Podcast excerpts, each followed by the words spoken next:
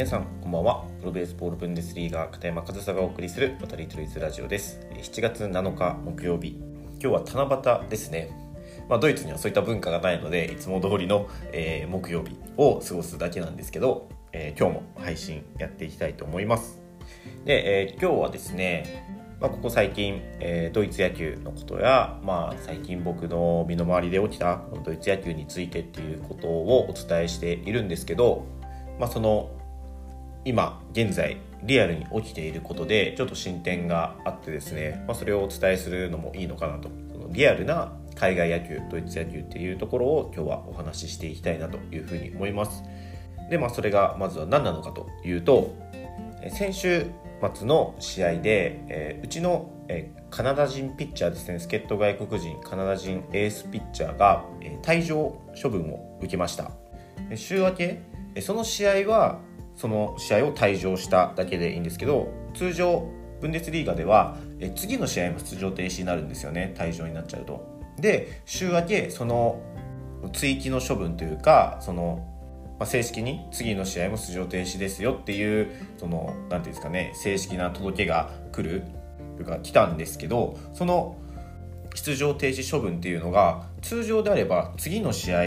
のみのはずなのに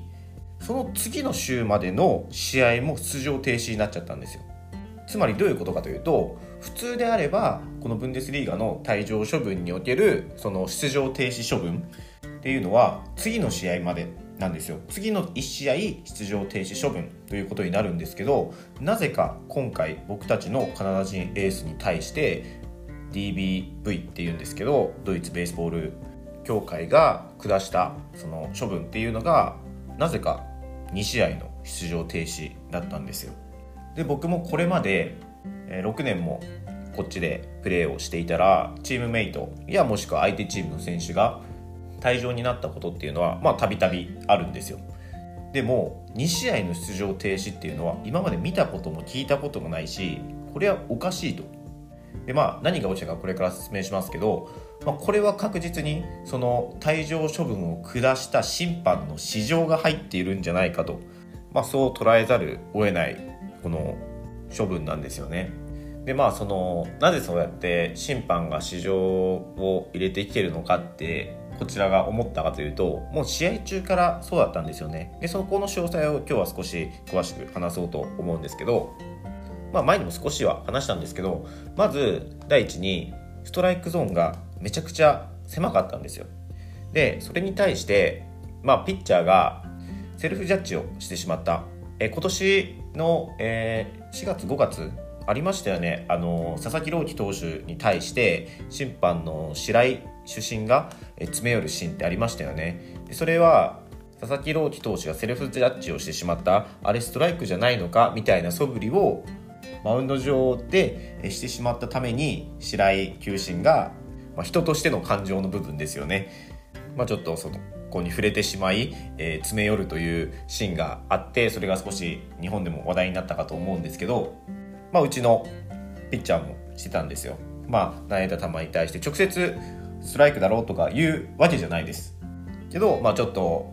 クソみたいな雰囲気、ちょっとがっくりみたいな素振りをしてたんですよね。まあその度に。けどまあ本当にその文句を言いたくなる、まあ僕もね、一緒に守ってるので、その今のストライクじゃないのかなっていうことを言いたくなるようなジャッジが本当に多かったんですよ。でまあうちのピッチャーも本調子じゃなかったっていうこともあって、まあ、結局4回に退場でマウンド降りたんですけどそのマウンド降りた時の球数っていうのは100球だったんですよね4回で100球ですよ、まあ、本調子じゃなかったとはいえ球数多すぎますよねだからそれくらい本当にストライクゾーンが狭くてやっぱり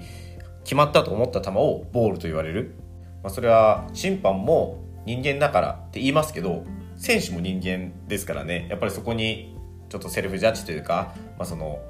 感情っていうのが出てしまうのは仕方のないところかなというふうに僕も思うわけですよ。ただそれが相手審判にとってちょっと度が過ぎていたようで、まあ試合中から審判がよく思ってないことは分かってたんですよ。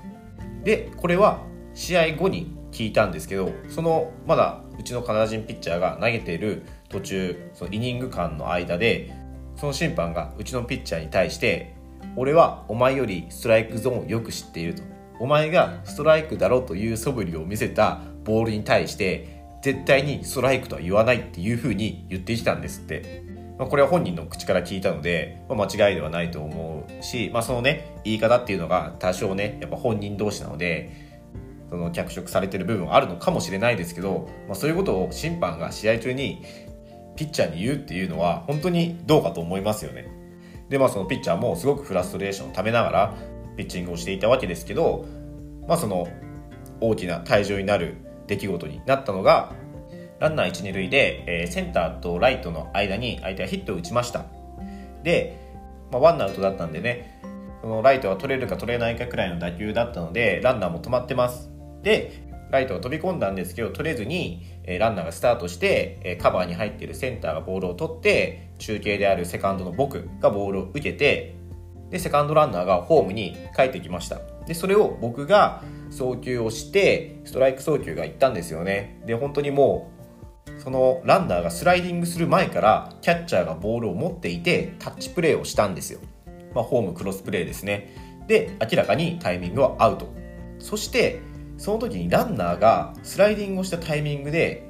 キャッチャーのミットを掴んで自分の背中の方に引っ張ったんですよいわゆる審判から見えない方にグローブを引っ張ったんですよねボールが入ってるグローブをでそれによってキャッチャーは一応体勢を崩してミットは彼の背中の方に行って一回隠れたんですけどボールを離さずにちゃんと持ち上げて落としてないよと。むしろそのもうその時点であのスライディングする前からタッチプレーできる状態でボール持ってたくらいなので仮にそれでボールを落としていたとしてもタッチプレーは成立するくらいのタイミングだったんですよね。しかもなんならランナーがねキャッチャーの腕掴んでるくらいですから。なんですけどそのプレーに対してその主審はセーフと言ったんですよ。まずこのジャッジに市場が入ってるようにも感じるんですよね。もう明らかにアウトなんですよ誰が見ても。でまあそういった判定をされた僕らとしてはしかも一番近くにいるのがそのキャッチャーとピッチャーなんですよ。ずっとフラストレーションを溜めてるキャッチャーとピッチャーがそこに一番近くにいるわけじゃないですか。でまあそこでちょっと激高しますよね。